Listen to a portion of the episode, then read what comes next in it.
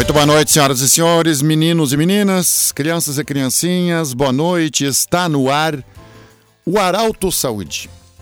Sempre para a Unimed, mudar um hábito muda a sua vida. Juliote Cacote, confiança que o tempo marca, a gente vê. E ouve som aparelhos auditivos. Ouve som, lojas em Santa Cruz do Sul e também loja em Venâncio Aires.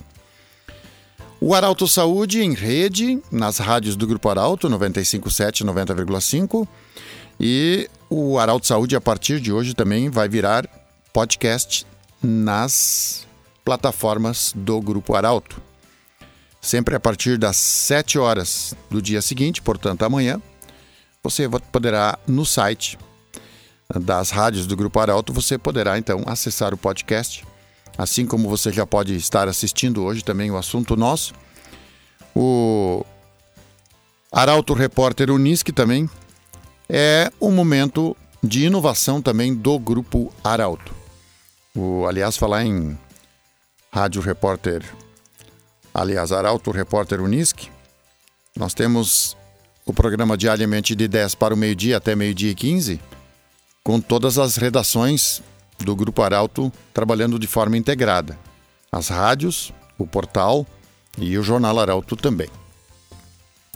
Bom, nós temos um assunto extremamente importante para abordar hoje. Nós vamos falar do Setembro Amarelo.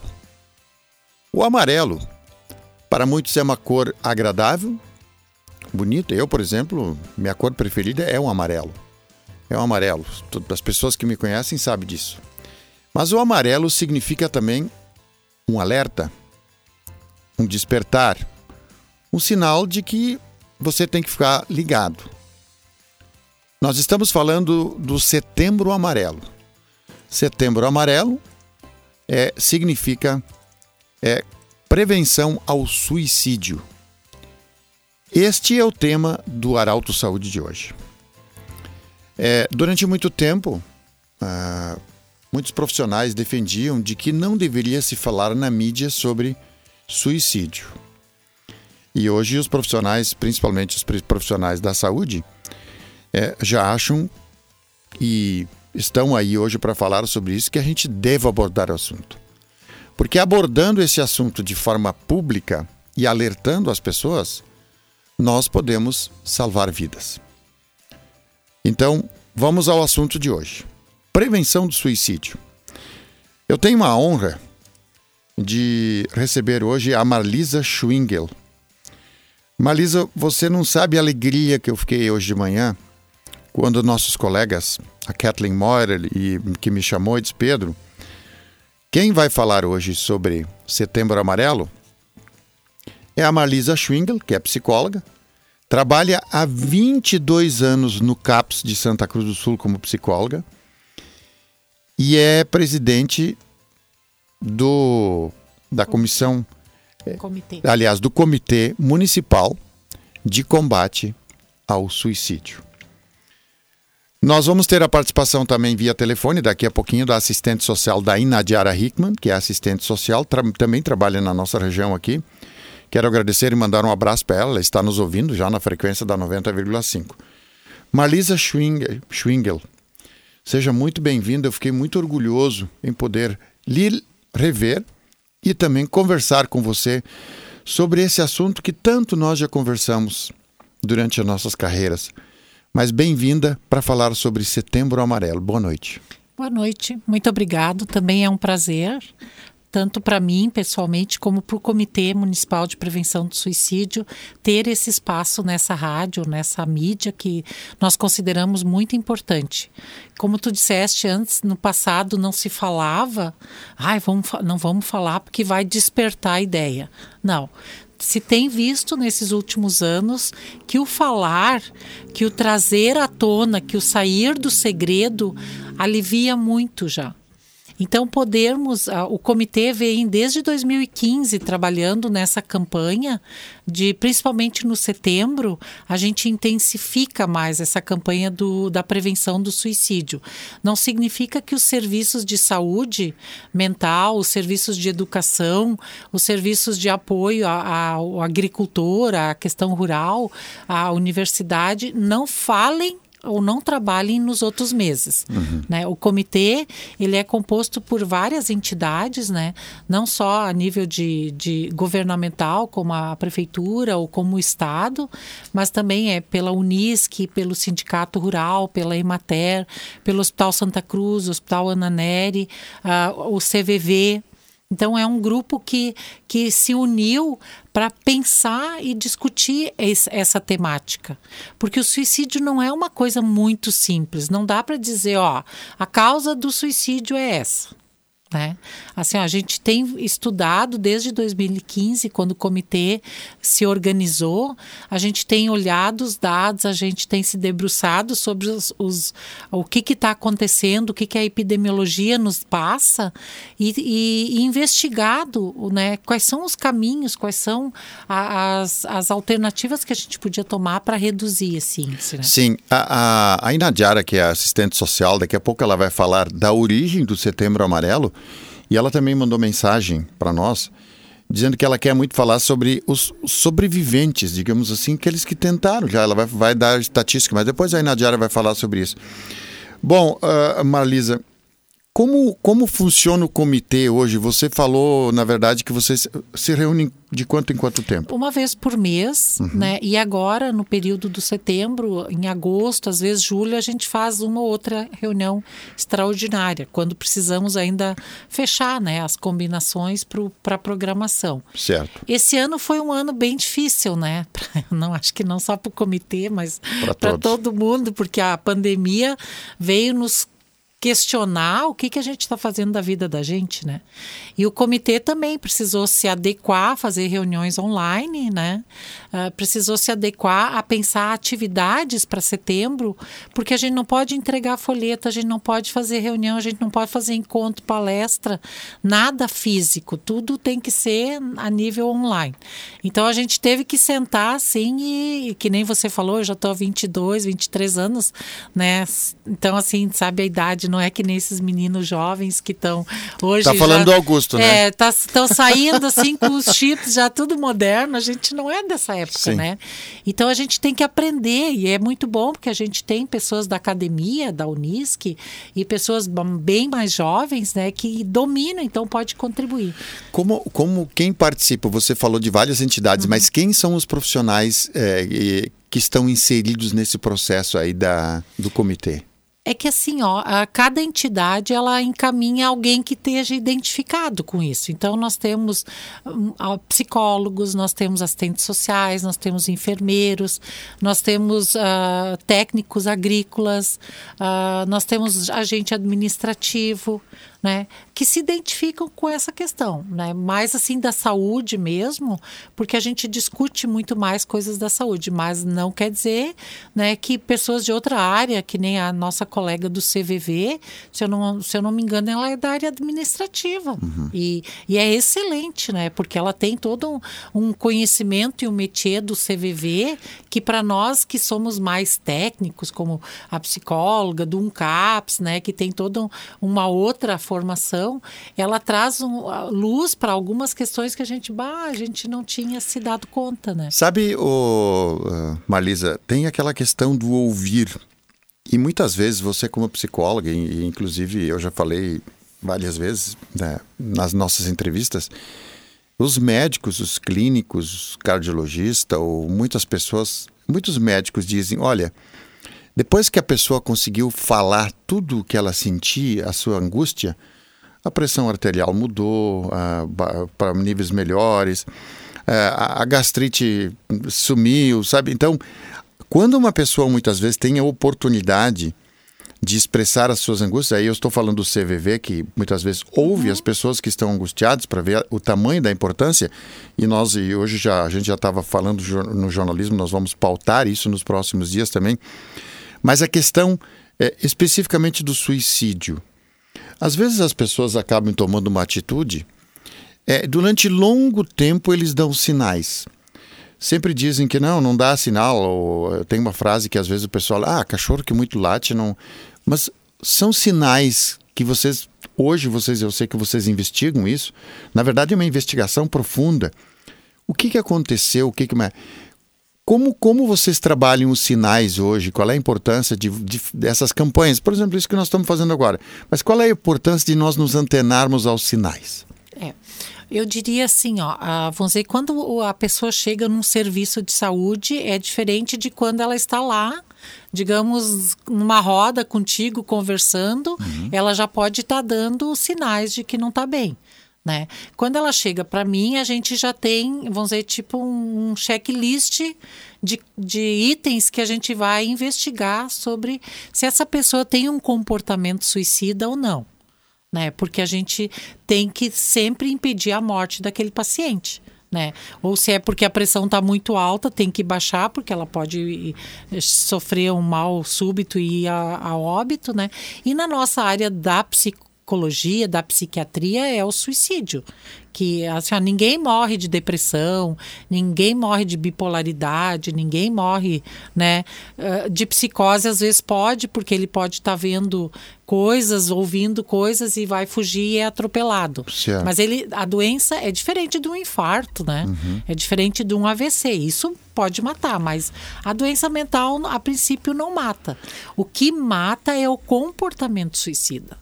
É essa pessoa estando dentro desse transtorno, desse distúrbio que ela possa estar vivenciando naquele momento, ela não achar outra saída, além de sair, eu quero acabar com esse sofrimento, além de gerar a sua morte. Porque se eu morrer, eu descanso. É tudo, é o que se diz, né? Há, há aquela questão, muitas vezes, em que a pessoa deixa tudo organizado. Uhum. E a gente tem história, vocês devem ter esses relatos aí, com certeza. A gente sabe que pessoas que programam tudo, deixam tudo organizadinho, tudo organizadinho para. É, nesse, nesse momento, essa pessoa normalmente deixa sinais antes, mesmo quando a pessoa faz isso. Sim. Ela deixa, ela vai mostrando, porque tu, o que, que a gente observa? Né? A gente sempre pede para as pessoas observar se a pessoa muda muito de comportamento. Né? Se era uma pessoa extrovertida, uma pessoa legal, que estava sempre trabalhando, né? daqui a pouco já não não vou não quero ir hoje não vou né daqui a pouco pá, eu tinha que ir lá falar com a minha mãe faz tanto tempo assim né ah eu tinha que ver no banco se a gente não de repente fazer conta conjunta por quê Uhum. Né? Porque tu, assim, ó, é, a pessoa muda. Parece-me que ela está se aprontando para alguma coisa, está se despedindo ou está se organizando.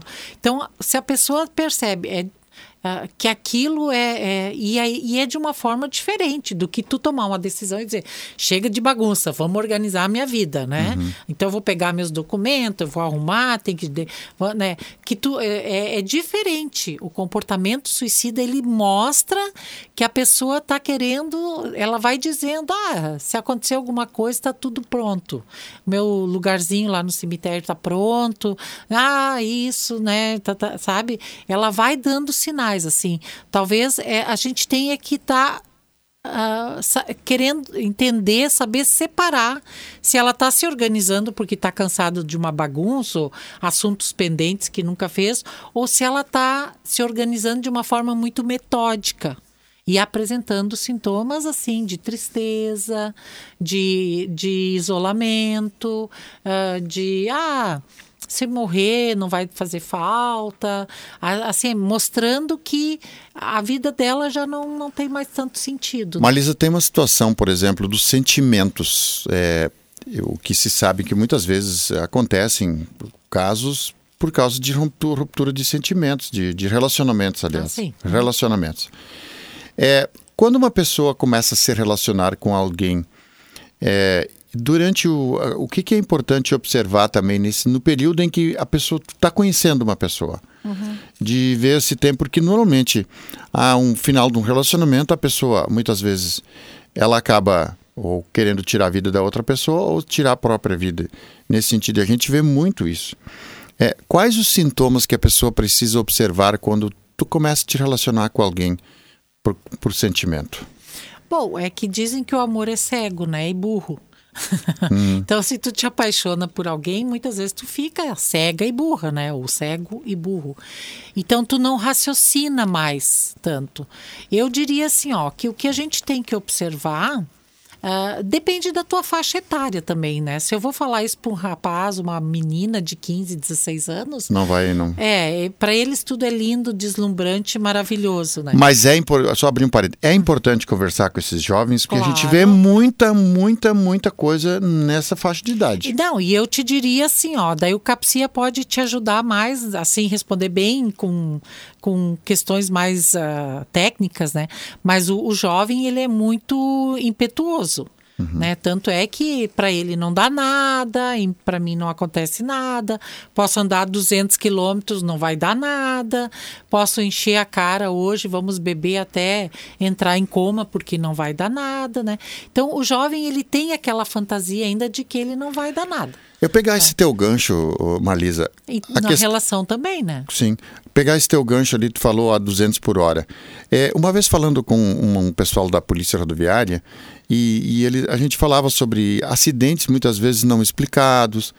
É, nós temos muitas vezes a pessoa, e, aliás, a contabilidade e a estatística daqueles atos que acontecem, de fato, onde a pessoa acabou cometendo suicídio por alguma forma, mas tem aquele lento, onde a pessoa começa a beber e diz, bom, eu vou tomar agora, vou tomar tudo, para mim a vida não interessa mais. Na verdade, é um suicídio lento. Uhum. É, uma, é uma forma uhum. que não são contabilizados. Não, o, dentro da contabilização pela epidemia, pela vigilância, são só atitudes bem claras de tirar a tua vida, né? uhum. né? Com arma de fogo, arma branca, uh, veneno, né? Agora, acidente de carro não é considerado e overdose também não. Sim. Então, se tu tem uma overdose de alguma droga, não é considerado suicídio. Sim. Foi um engano, foi um erro. Foi um erro. E o acidente foi um acidente. Sim. Né? Porque existem acidentes. Muitas vezes nós olhamos para alguns acidentes, assim, até às vezes de pessoas que já passaram pelo nosso serviço. Uhum. A gente fica sabendo lá que. Lá, lá adiante, sim. É, teve um acidente de carro, porque sempre vem né, nas notícias e tu olha assim e diz. Hum, não sei se foi um bem um acidente, pode ser intencional. Pra, né? é, é, eu fiz essa pergunta e coloquei isso para você, Marlisa, porque você, é, vocês trabalham isso todos os dias. Para as pessoas que estão nos ouvindo nesse momento ter a dimensão do que é esse assunto. Para ter a dimensão, para levarem a sério. É, por isso não dá para dizer que suicídio é isso. Não. Né? É, existe é, é, um leque de possibilidades que tu tem que fazer uma leitura. Cada pessoa vai reagir diferente. Antes, quando tu falava das, das relações, né? Vamos dizer, a, a, namoro entre jovens é muito mais perigoso do que namoro entre mais velhos. Sim. Porque se acaba o, amor, o namoro por algum motivo, o que não quis acabar, ele entra num sofrimento que às vezes até tenta suicídio. Há um, há um domínio, é, uma, uma sensação de dono um do outro nessa faixa de idade que você disse? É, eu acredito que a, a sensação de dono é em todas as faixas, né? Uhum. Hoje a gente vê muito feminicídio por aí, Sim. de pessoas mais velhas, que o homem acha que é o dono dela e se ela quer se separar, não vai né? Se tu não é minha, tu não é de mais ninguém. Aí acaba matando aquela pessoa. Que triste. É, isso é, é assim, ó, é horrível no sentido das pessoas não se perceberem que ninguém é de ninguém. Uhum. Né? Assim, ó, eu não sou do meu marido, meu marido não é meu. É, nós somos um para o outro, não um do outro. Sim, né? e, e importante, né, Marisa, que as pessoas que têm muitas vezes problemas procurem ajuda de um profissional, porque às vezes a pessoa vai pegar e diz, não, eu vou pedir uma opinião do fulano, beltrano, e às vezes a pessoa, por ser amigo e coisa, não quer... Não, nessa hora tem que ter um profissional às vezes não, às vezes não precisa não. ser. Não, se tu tem um ouvido, porque tem aquelas pessoas que a gente chama assim que tem um, uma escuta muito aprimorada e não uhum. precisam ser da área da profissão, uh, né? Assim como tem gente da área da saúde, com uma faculdade, né, com doutorado e mestrado que não escuta nada que, né, que tu vai lá, tu tá falando com a parede, né, e a pessoa não, tu não te sente ouvida ou acolhida. E tem uma pessoa talvez lá muito simples lá, né, que tem um ouvido muito atento e possa te dar algumas dicas. Certo. Né? Mas eu acho que sempre assim, ó, a pessoa tá eh, começou a ver que as suas dúvidas estão tomando uma proporção tão grande interna que ele não vê mais saída né?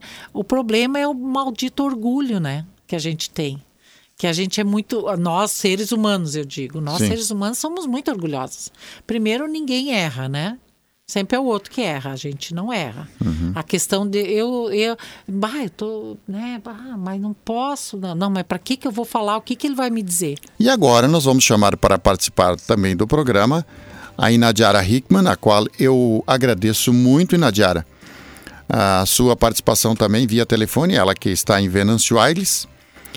Um abraço para toda a nossa audiência da 90,5, meus colegas, tudo de bom, obrigado. A Inadiara Hickman é assistente social. É, primeiramente, eu gostaria de saudar uh, você com boa noite e agradecer a sua participação, a disponibilidade de participar desse programa com esse assunto tão relevante. Boa noite, Nadiara. Boa noite, Pedro. Boa noite, Marisa, ouvintes da Arauto. É sempre um prazer estar na companhia de vocês. Oi, Nadiara, eu falava é, com a Marlisa, você já acompanhou a importância de abordar esse assunto mas eu queria que você contasse para nós um pouquinho a origem, a origem do Setembro Amarelo. Por que que ele surgiu? Pedro, uh, a gente todo ano em setembro a gente vê uh, os locais iluminados, né, com a cor amarela que tu trouxeste no início, uh, simbolizando esse momento do Setembro Amarelo. então acho importante a gente trazer um pouco até para as pessoas conhecerem da onde surgiu esse, esse ato. Tá? Então, na verdade, é uma campanha de prevenção ao suicídio uh, que iniciou no Brasil em 2015. Tá? E o mês de setembro foi escolhido porque desde 2013, o dia 10 de setembro, é o Dia Mundial de Prevenção ao Suicídio. Ao suicídio. Então, assim, ó, durante o mês da campanha, costuma-se iluminar os locais, tanto públicos como privados, né, na cor amarela. Uhum. Ah, seja lá o Congresso Nacional, os estádios, as prefeituras, entre outros locais. Uh, e a ideia é de promover eventos que abram espaço para esses debates sobre o suicídio e divulgar o tema, alertando a população. Então, é importante falar assim. Tá? Então, assim, ó, uh, na verdade, não surgiu no Brasil, né? Essa campanha, ela foi adotada historicamente, porque lá em 1994, um jovem de 17 anos, chamado Mike, tirou a própria vida dirigindo um Mustang 1968 amarelo. Uhum. Então, no funeral, os amigos e os familiares distribuíram cartões com fitas amarelas e mensagens de apoio para as pessoas que estivessem enfrentando o mesmo desespero de Mike. Então, acho que isso é bacana a gente conhecer um pouco dessa história para trazer sentido né, a essa campanha que a gente faz no Brasil desde 2015. E Nadiara, a gente falava, e você ouviu lá, a gente falava com a Marlisa, já que é psicóloga, sobre, sobre a importância, é, porque normalmente quando a gente fala, é, a gente estava falando dos relacionamentos, final de relacionamentos, e tem muito problema é, nessa idade, por exemplo, de jovens, de adolescentes, enfim. E é muito mais complicado falar com um adolescente sobre isso do que com um adulto. Como é que você avalia né, essa situação? Porque começou, que nem você falou agora, bem lembrado, com um jovem de 17 anos que acabou Sim. tirando a própria vida e nós, nós estávamos falando hoje na contabilidade do suicídio não entram os acidentes de trânsito. E, na verdade, a origem do, do, do, Setembro Amarelo surgiu e foi adotado, como você falou, no Brasil, em consequência de uma morte de um adolescente é, num, num acidente de trânsito. E hoje nós não temos essa contabilidade. Como é que você avalia essa situação? Olha, uh, a gente sempre tem que pensar uh, que o suicídio ele uh, pode sim acontecer, inclusive em crianças, né? Uh, faixa etária de 11 a 19 anos, 20 a 59 anos, Geralmente ela está em homens, meninos, adolescentes, tá?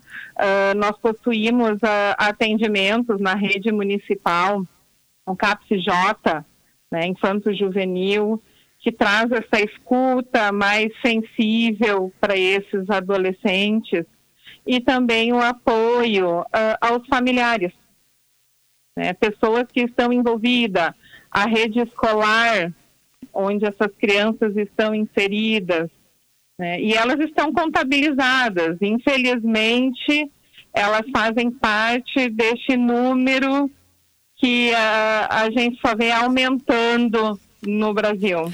Oi, Nadiara, como é que você avalia, por exemplo, hoje com uh, essa tecnologia, rede social, porque hum. qual é a importância? Muitas vezes o pai é leigo, o pai é leigo, o pai não domina a rede social, ele não sabe de tudo que dá para eh, dá para acessar hoje. Ele olha lá talvez Facebook, WhatsApp, essas coisas mais comuns, Instagram, mas tem outros, outras fontes hoje onde as, esses adolescentes navegam. Qual é a importância do pai investigar? E olha, olha, eu quero ver, de forma assim, o que, que você diria para os pais para acompanhar os seus filhos também, para amanhã depois não estar seguindo uma orientação ou fazer algo nesse sentido contra a própria vida?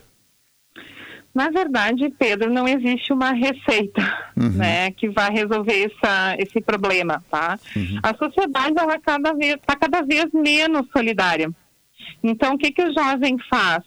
Uh, ele busca uma rede de apoio que muitas vezes é essa rede tecnológica, seja ela o WhatsApp, o Facebook ou qualquer outro tipo de rede, né? Sim. E muitas vezes a gente chega em casa cansado, esgotado, tem as questões de casa para resolver, que esse adolescente, essa criança estando nessa rede, acessando isso, ele acaba ficando acomodado.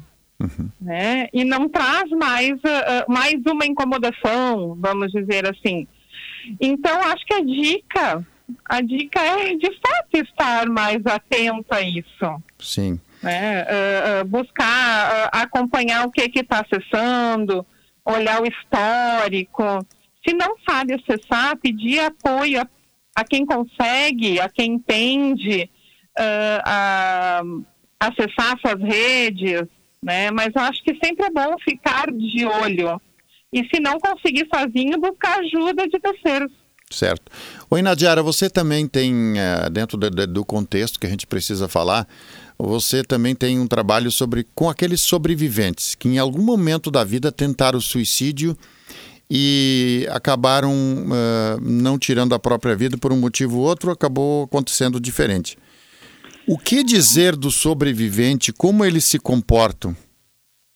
Na verdade, Pedro, a palavra sobreviventes ela é mais ampla do que isso, uhum. tá? Uh, é importante lembrar a, a todos os ouvintes que para cada vítima do suicídio, cerca de 5 a 10 pessoas mais próximas de quem cometeu o suicídio sofrem consequências seja emocional, social, econômica. Culpa. Então a questão dos do sobreviventes, uhum. ela está mais voltada de fato às pessoas que estavam em contato com essa pessoa uhum. que cometeu o ato em si.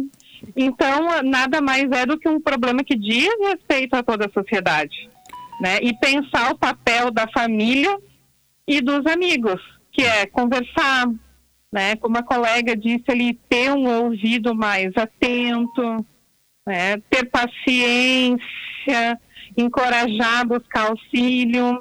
E a gente tem uma rede muito grande, né, de, de apoio.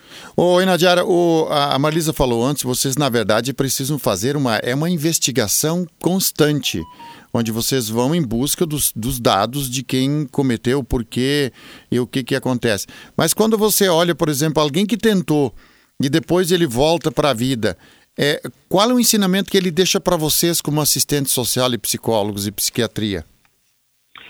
Na verdade, essas pessoas que de alguma forma tentaram uh, o suicídio, seja por enforcamento, que na verdade eu entendo que está no topo das tentativas, né? Uso de medicamentos, uh, enfim, algumas pessoas uh, por afogamento, Uh, cada vez mais eu entendo que a rede municipal de apoio tem que estar tá conversando e montando um plano uh, de atendimento individual para esse paciente.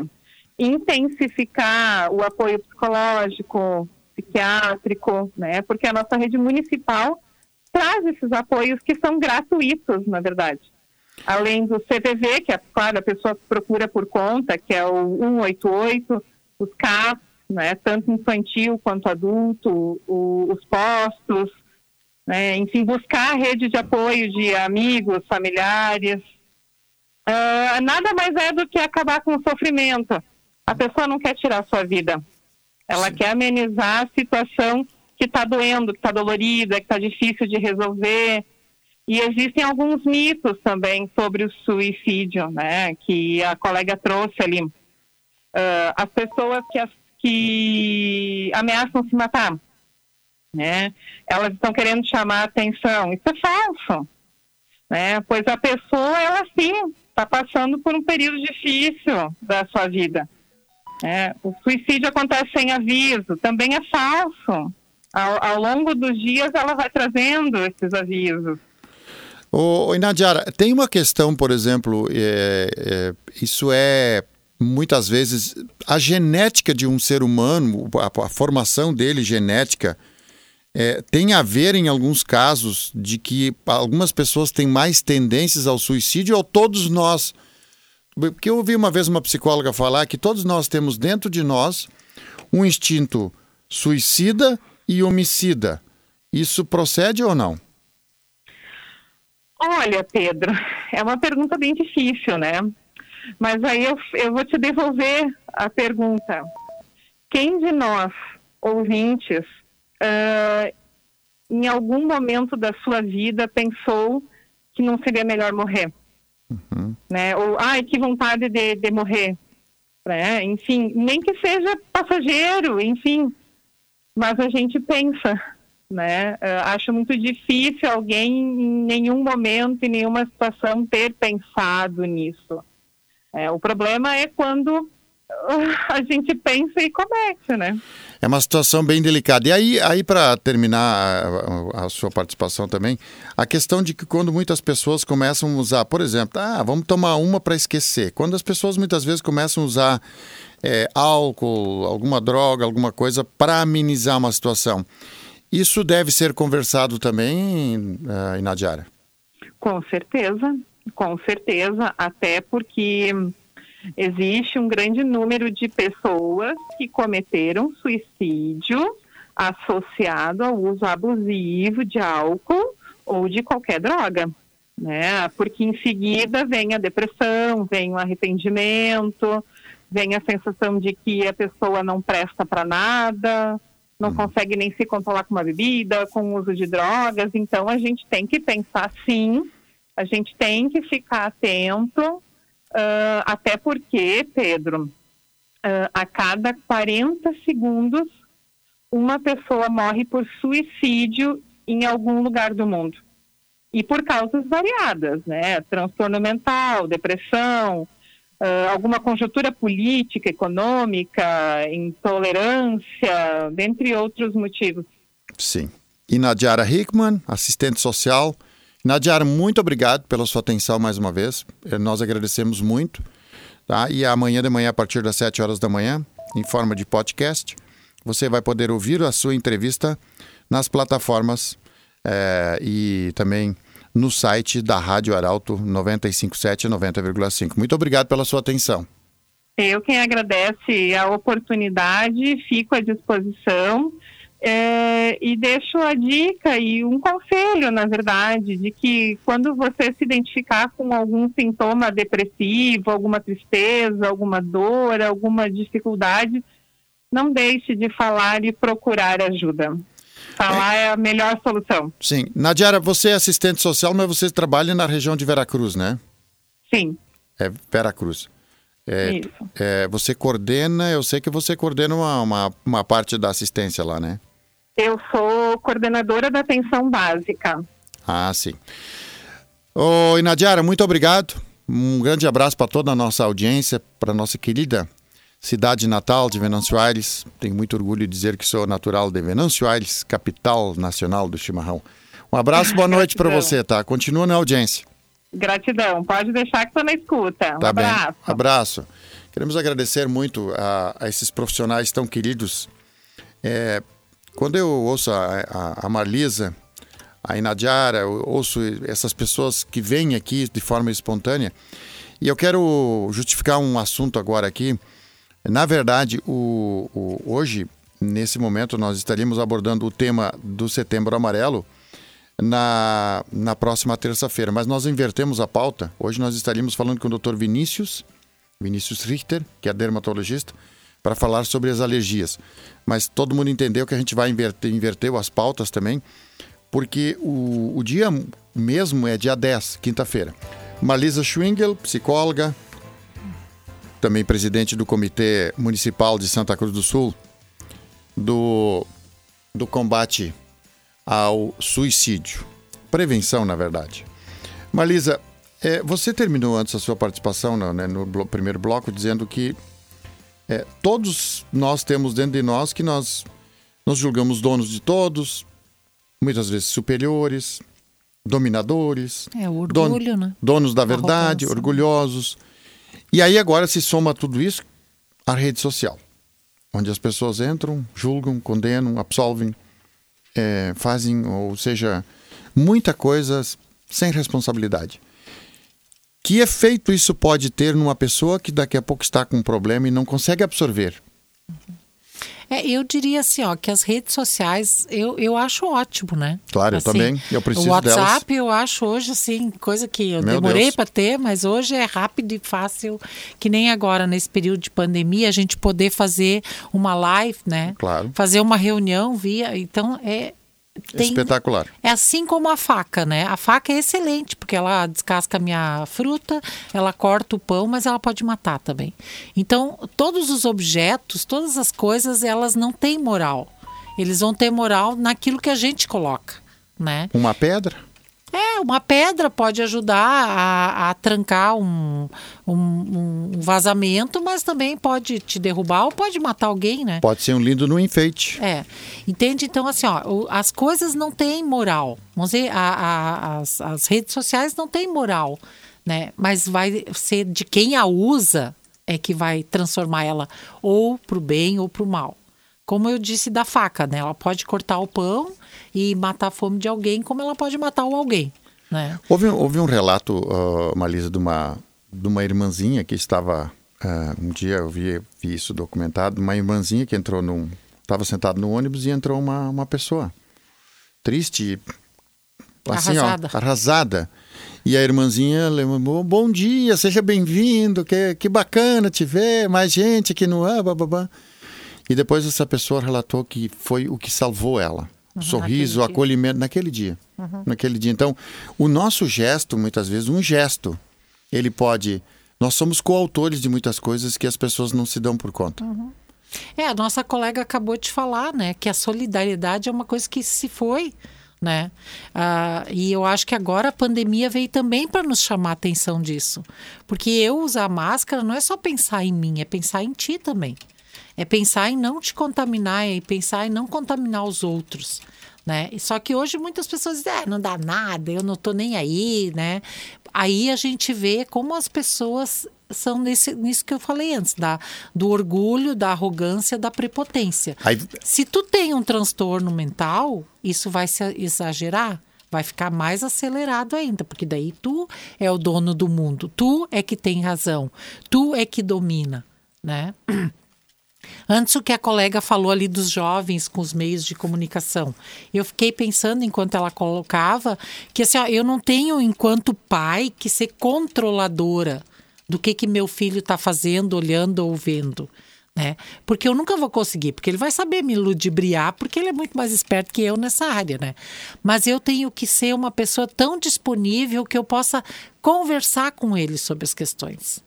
Que eu possa eh, perguntar para ele assim, ah, que nem quando vinha aqueles jogos, lembra que apareceu da baleia azul, Uhum, sim, sim. do aquele outro que tu tinha que ir fazer coisas de se cortar, de se queimar, que, que isso graças nós temos uma polícia federal que controla isso também, né? Mas assim, ó, de sempre falar, olha, se alguém te disser para fazer isso, o que que tu vai fazer? O que que tu pensa? Se alguém te desafiar num jogo, eu quero que tu atire uma, uma chaleira de água quente no teu coleguinha. O que que tu faria? Ai, mãe, eu não faria, mas por quê? Se é um jogo. Mas mãe, isso está errado. Quer dizer, eu tenho que, eu não posso impedir que ele veja o cara fazer isso. Mas no momento que ele acessar esse cara, perverso que está lá esperando a espreita para achar as pessoas frágeis, ele possa dizer, mas esse aí eu, eu fora, né? Entende? Eu acho que essa é a função do pai e da mãe hoje. Não é controlar e combater os meios, mas é dialogar com esses filhos. É, Marlisa, esse é um, esse é um assunto muito. Assim como nós. No início do programa eu falei de que durante um bom tempo, eu me lembro é, que houve uma época quando, quando a gente começou a falar na mídia de sexualidade. Uhum. É, pessoas que, meu Deus do céu, no programa do Pedro vão falar do, de sexo, que, que é um absurdo, que, que coisa mais absurda.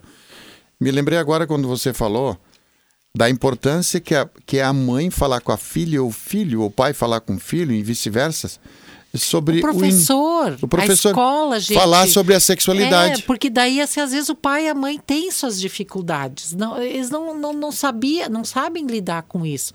Mas na escola tem o professor e por isso que a educação sexual na escola é importantíssima. Uhum. Porque o professor, ele é uma pessoa de confiança, é uma pessoa próxima, porque tu vê aquele professor eh, duas, três, quatro vezes por semana, por um ano, imagina que vínculos tu tem.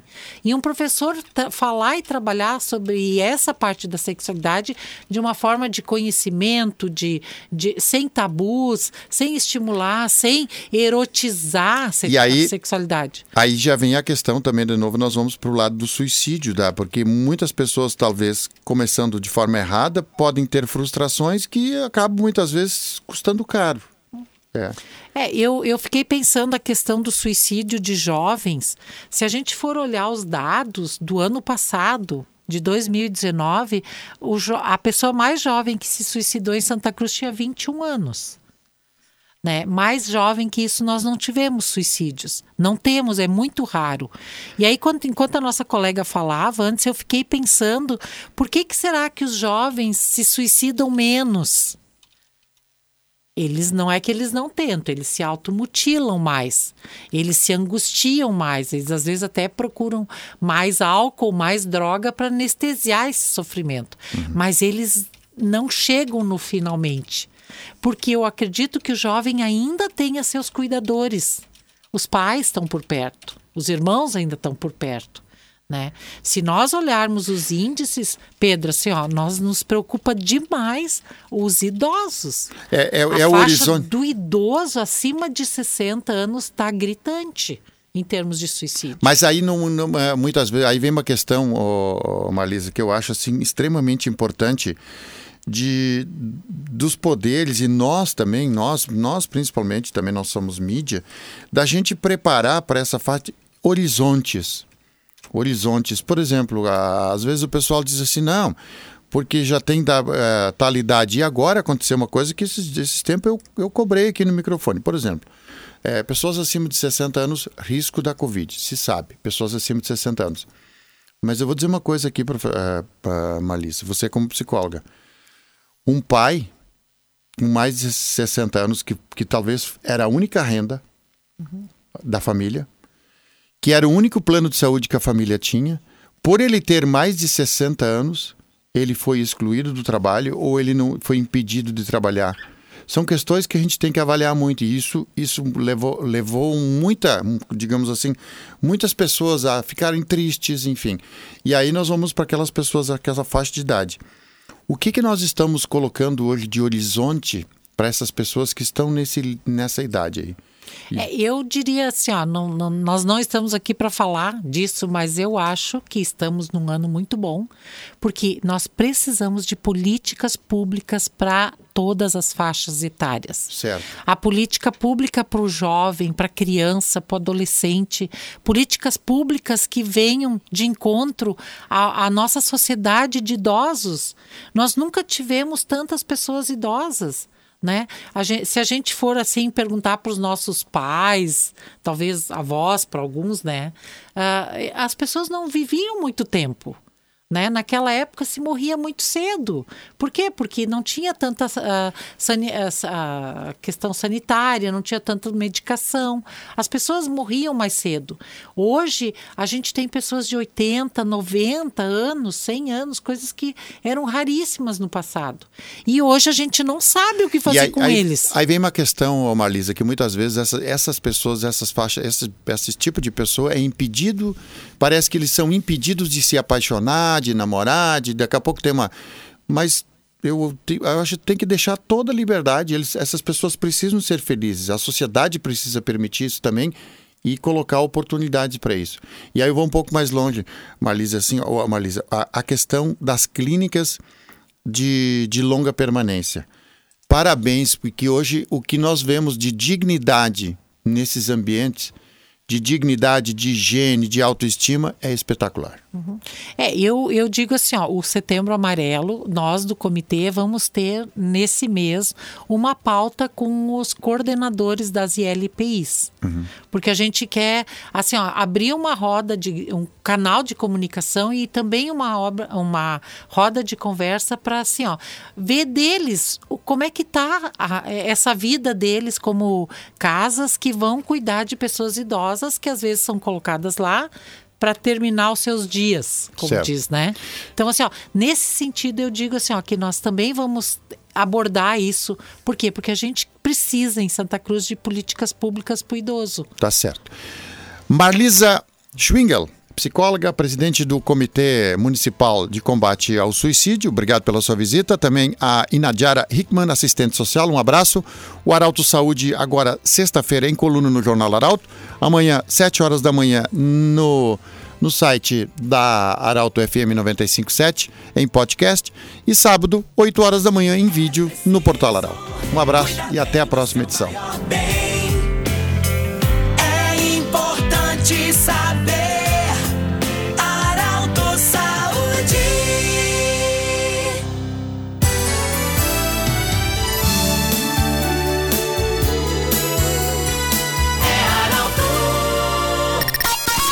Um minuto e meio para as nove, Arauto. Arauto Saúde. Oferecimento. Unimed. Teleconsulta Unimed. Consulte um especialista sem sair de casa. Joalheria e ótica Cote. Fazer parte da sua vida é nossa história. E ouve som.